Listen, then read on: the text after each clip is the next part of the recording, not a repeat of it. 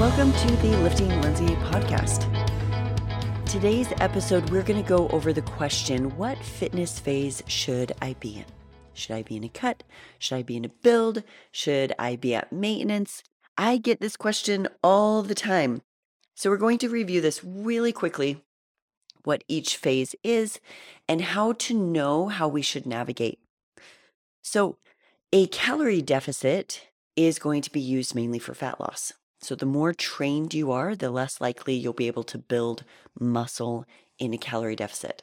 So, if you've been lifting for two plus years, just know that this phase, the main focus is on reducing body fat and focusing on maintaining muscle mass. So, you step away from building or f- focusing on muscle for a short time to see a reduction in body fat. Fat loss phases can be usually around three to six months long. Now, if somebody is obese, they can sit in there comfortably for much longer and be losing weight and also getting much healthier simultaneously. For those of us who are leaner, calorie deficits are a stressor to the body, so we have to use them wisely. But not only the body, we know that we need to focus on the mind as well, right? So we can't always be living in that thought of restriction. We should not be. Okay, so we should not always be striving for fat loss. We've got to come in and out of these phases. It will actually help us become more metabolically healthy as we move from phase to phase and use them wisely. Now, maintenance, this is a key place because our body, like I said, shouldn't always be under the stress of always trying to lose weight or even in a calorie surplus all the time trying to build muscle. Because people don't realize in a surplus, there can be a stress on the gut the longer we stay in it, especially when we're in a more aggressive calorie surplus, really striving to build muscle. This is actually why I like to calorie cycle during builds. So we can eat more on lifting days and less on training days, and less on non training days. This approach can help us maintain greater insulin sensitivity and gut health during a build. But we're not talking about builds today. I'm just kind of refreshing things, right? So we shouldn't always be focusing on that for long periods of time. So I realize maintenance isn't always the most sexy thing to talk about. it's not the most exciting place to be. But in maintenance, our bodies can experience a reduction in stress, seeing that we're not in a calorie deficit uh, or the stressors of being in a build. We can also see a balance out of hormones here. This is key.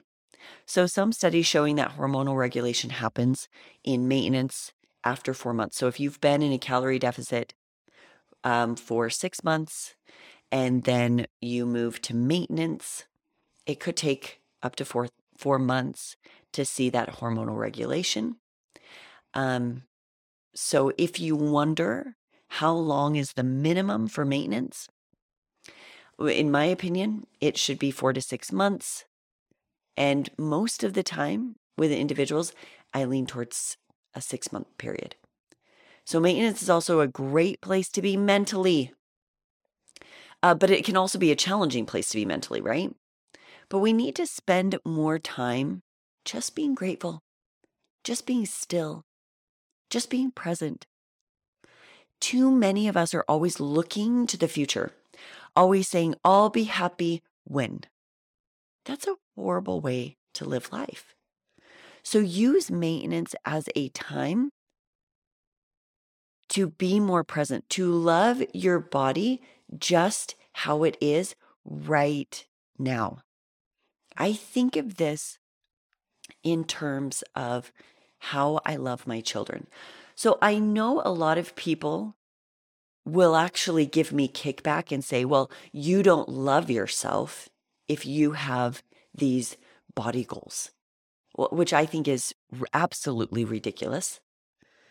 Are there a lot of people who try to win love for themselves by attaining some quote unquote perfect body. Yes, I, I do believe that that's real, that's unhealthy. But just because somebody has a body goal doesn't mean that they don't love themselves how they are.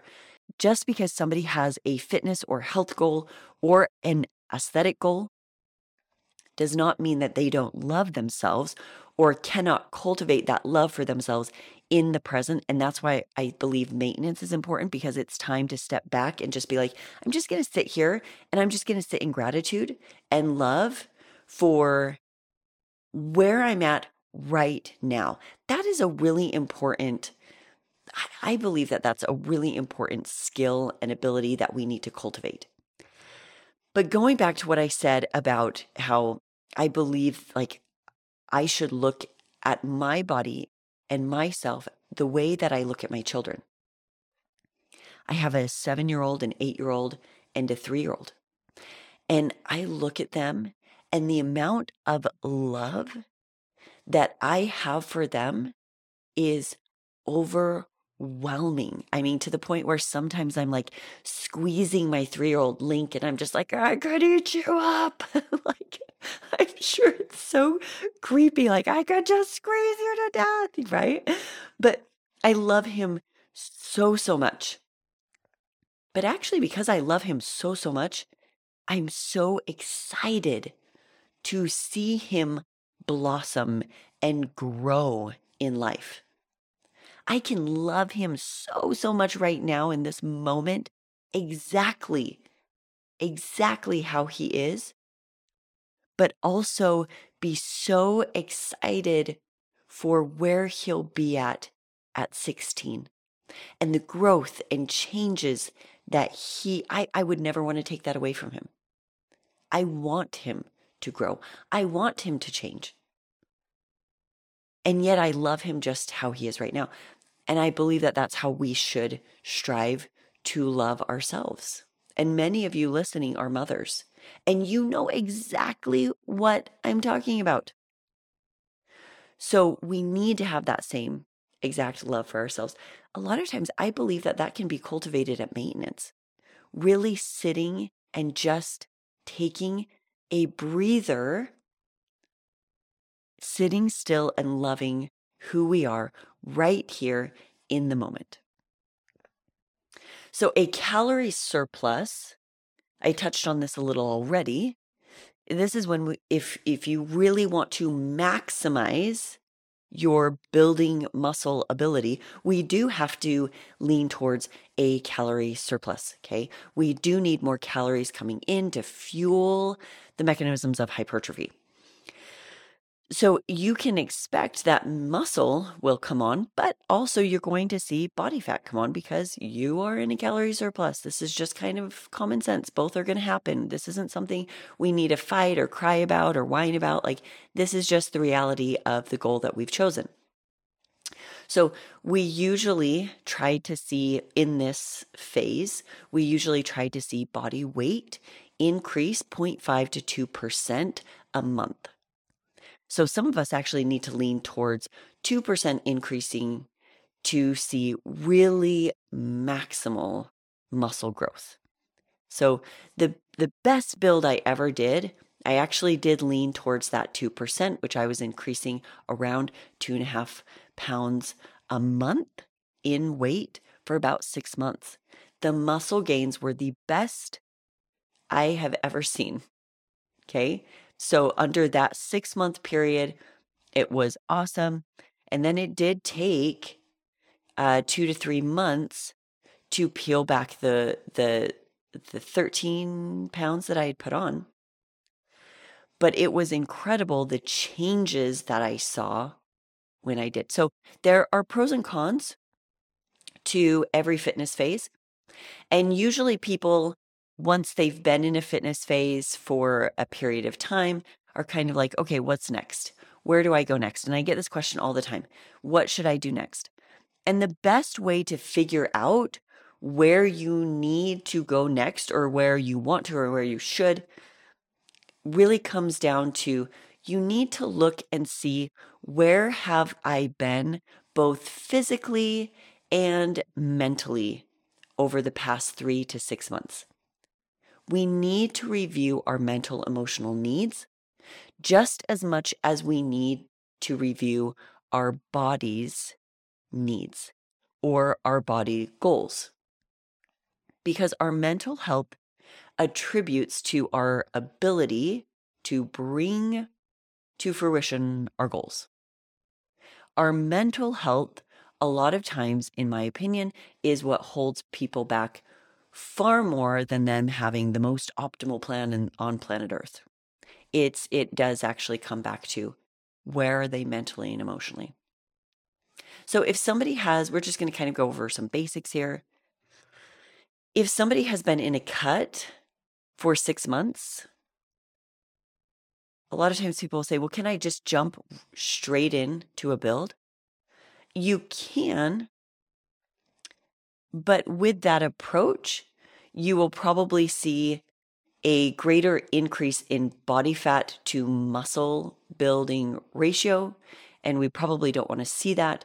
So you probably actually want to jump up to maintenance and kind of find that and then push into a slight calorie surplus and really figure out okay at what point am i putting on that 0.5 to you know that we have that 0.5 to 2% increase in body weight that we want to see? You've got to kind of choose okay which one do i want to see? Do i want to lean to a more um, timid or moderate or aggressive approach here? So you need to decide that. And then i think finding maintenance and then leaning towards and then you know leaning towards wherever you've chosen is going to be more optimal. So that's what i would say. Sit at uh, find maintenance and then push up from there. We don't necessarily need to jump into a presumed calorie surplus right from the get-go because like i said you could be then just getting more body fat than muscle. And the goal is to have more muscle than necessarily body fat. So that's kind of the best approach there. Um, if, like I said, I find that maintenance is such a beautiful place.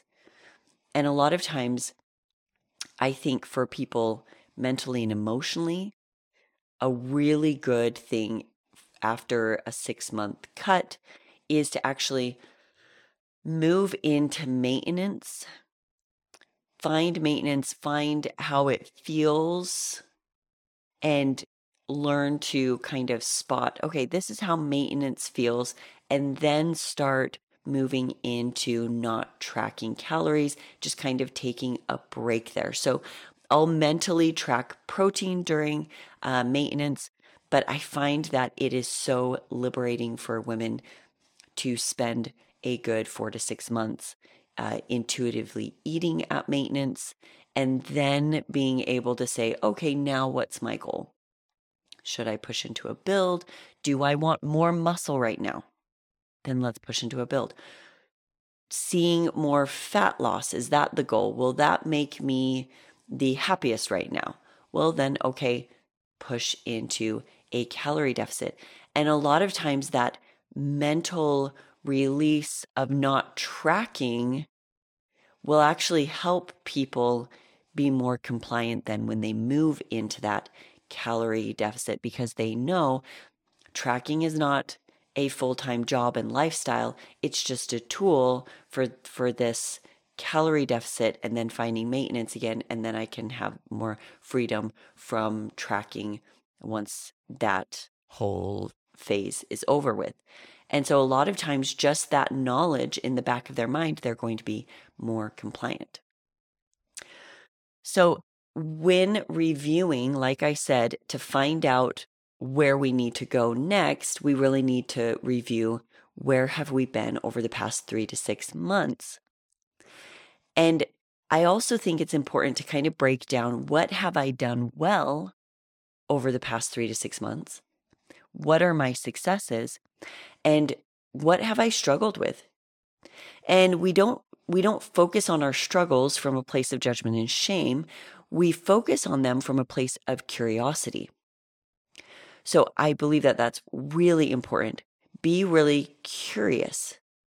If you chose a calorie deficit for the past three to six months and you weren't compliant, get curious. Why weren't you compliant? Now, once again, this is not from shame or judgment. This is just curiosity of, okay, what were my hangups? What tripped me up? So, this past uh, week, I got a message from somebody on Instagram, and she was saying at the beginning of the year, she tried to do a calorie deficit, couldn't be compliant. So, she didn't see much success. So, then she moved out into maintenance, but she actually feels like she overshot maintenance because she just started putting weight on. So, she probably did. Um, and then she's like, So now should I go back into a cut? If you were just a robot that, or a, a machine where we just plugged in numbers and you could follow them, then yes, that would be the answer. But we're not. We have mental and emotional needs too, not just bodily needs. And so I encouraged her to get curious. Why couldn't you be compliant? If you if you haven't gotten curious about one's lack of ability to be compliant, then what is going to change this next round of of a cut? What is going to change? Probably nothing. And you'll just go into experiencing more frustration because you'll just repeat the same patterns you did before. So I asked her a few questions to just get the ball rolling, to get her curious about it. And this is what I'm going to have you guys get curious about too, if you have found yourself in the same position. So I said, Well, we've got to dissect why couldn't you be compliant? Was it a logistics problem? Was it what I mean by that is, do you just struggle with your ability and knowledge of how to track, how to track proteins, carbs, fats, or calories, whatever you're going to track? Do you not know how to cook? Do you not know how to plan meals? Is it a knowledge gap? Is it a skill gap? Because that is huge. That is a huge piece of the puzzle. And if that's the gap, then that's what we've got to focus on. And we've got to learn the skills required to keep you on track, right? Some people, they first start learning about tracking and they don't know how to cook. They don't know how to find good meals that are high protein and not going to break the calorie bank, if you will. And so they eat protein bars and drink protein shakes all day long and are just like, this is a miserable way to live. I want real food.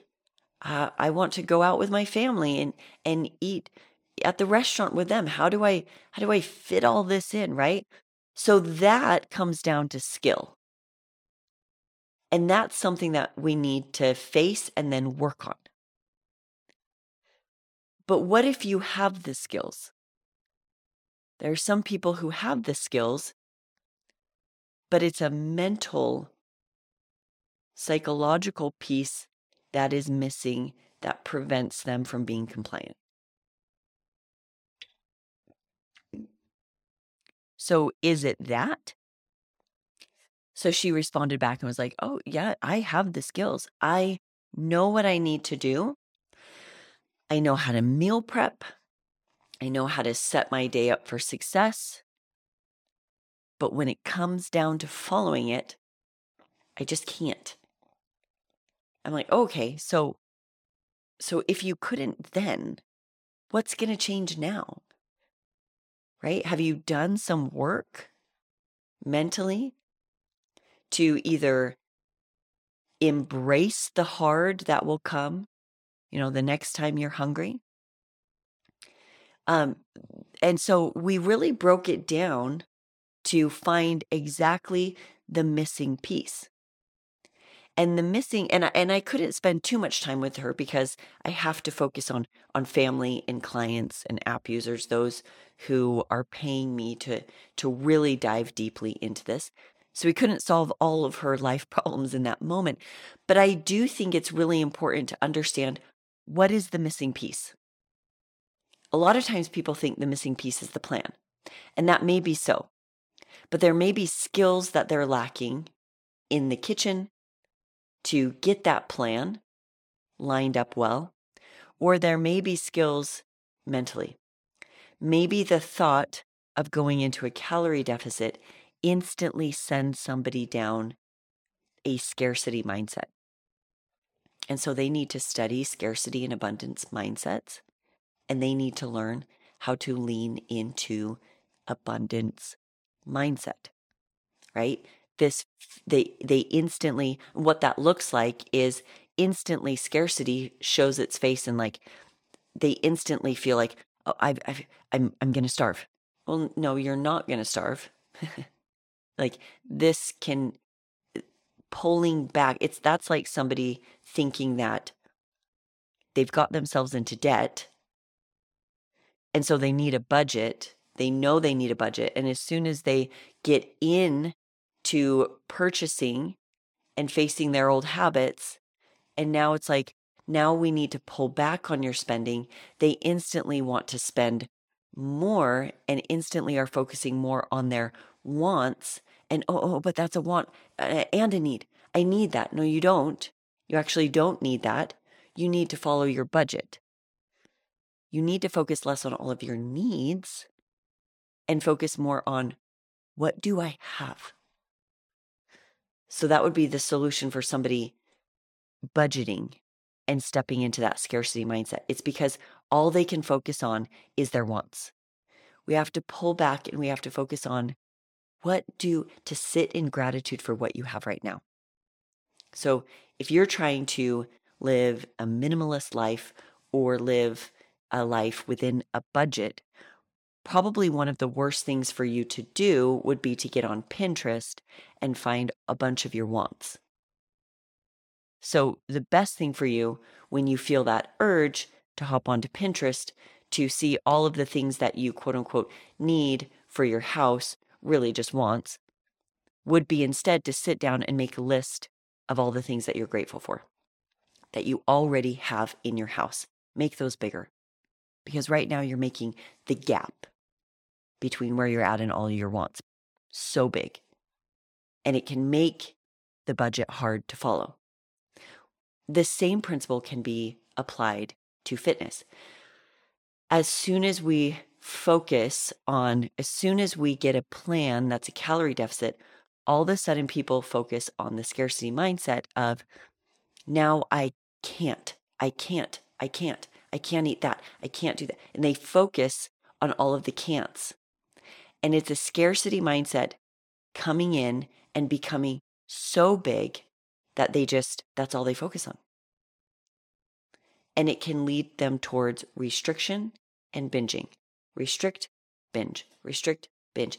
Instead, we need to change that and focus on all of your cans and your choices. So it's like, I can't eat that. No, I choose to focus on my goals. I choose to find fun in finding yummy, wholesome recipes that fit within my current food budget. So it's this shift of, oh, I can't eat that, I can't eat that, I can't eat that. And it also may be a shift in well, actually, I can have a little bit of this, and I'm grateful for the little that I get, versus focusing on the, but I want all of that. No, focus on what you can control. Make that bigger. Focus on the joys that will be received at the end of this calorie deficit as you do the dailies, as you follow the plan. So make those joys bigger. Focus on those joys. So you can see if you're if you're falling into scarcity mindset if all you can think about is the can'ts. And you can actually control that. So that's what we need to break down the mental and emotional needs, where we're at mentally and emotionally. Can we even face this yet? So, why would you step right back into a calorie deficit if we haven't even gotten curious about why we couldn't be compliant in the first place? Another psychological need that we we should think about is our ability to face uncomfortable feelings. So sometimes people cannot be in a calorie deficit mentally because they have a really hard time facing uncomfortable feelings. We live in a world where, one, many of us were taught that if we had emotions, we needed to suppress them and that they were bad and that we shouldn't feel that way. You know, if you're crying as a child, don't cry. It's okay. Here's ice cream. Like, don't feel that. Feel good. Here's this. Instead of being taught that actually emotions aren't bad, we just need to learn to be better at regulating those emotions. Feeling sad is not a bad thing. It's a, a, a normal human thing. And sometimes the best thing is to allow ourselves to sit and feel it and and allow yourself to walk through the feeling but too many of us were taught that no we need to walk around it and ignore it and suppress it and if we feel any level of uncomfortableness in life then we need to watch a show so that we don't think about it. We need to eat food or drink alcohol to make us feel better instantly so we can ignore and suppress these feelings. And so, too many people get triggered with negative feelings and immediately walk into the kitchen cabinet because they need to solve it by feeling good in an instant, and then life is better again. So many times when clients are like, I was just really struggling this day. I was so, and, and I don't know why, but I just found myself in the kitchen over and over and over again. And I talked to him about what, what happened that day, what was going on that day. And pretty soon we come to this realization of there was a lot of inner turmoil there were babies who are are colicky and they're not stopping crying and it's it's hard to deal with that all day. It's hard to sit in uncomfortable feelings.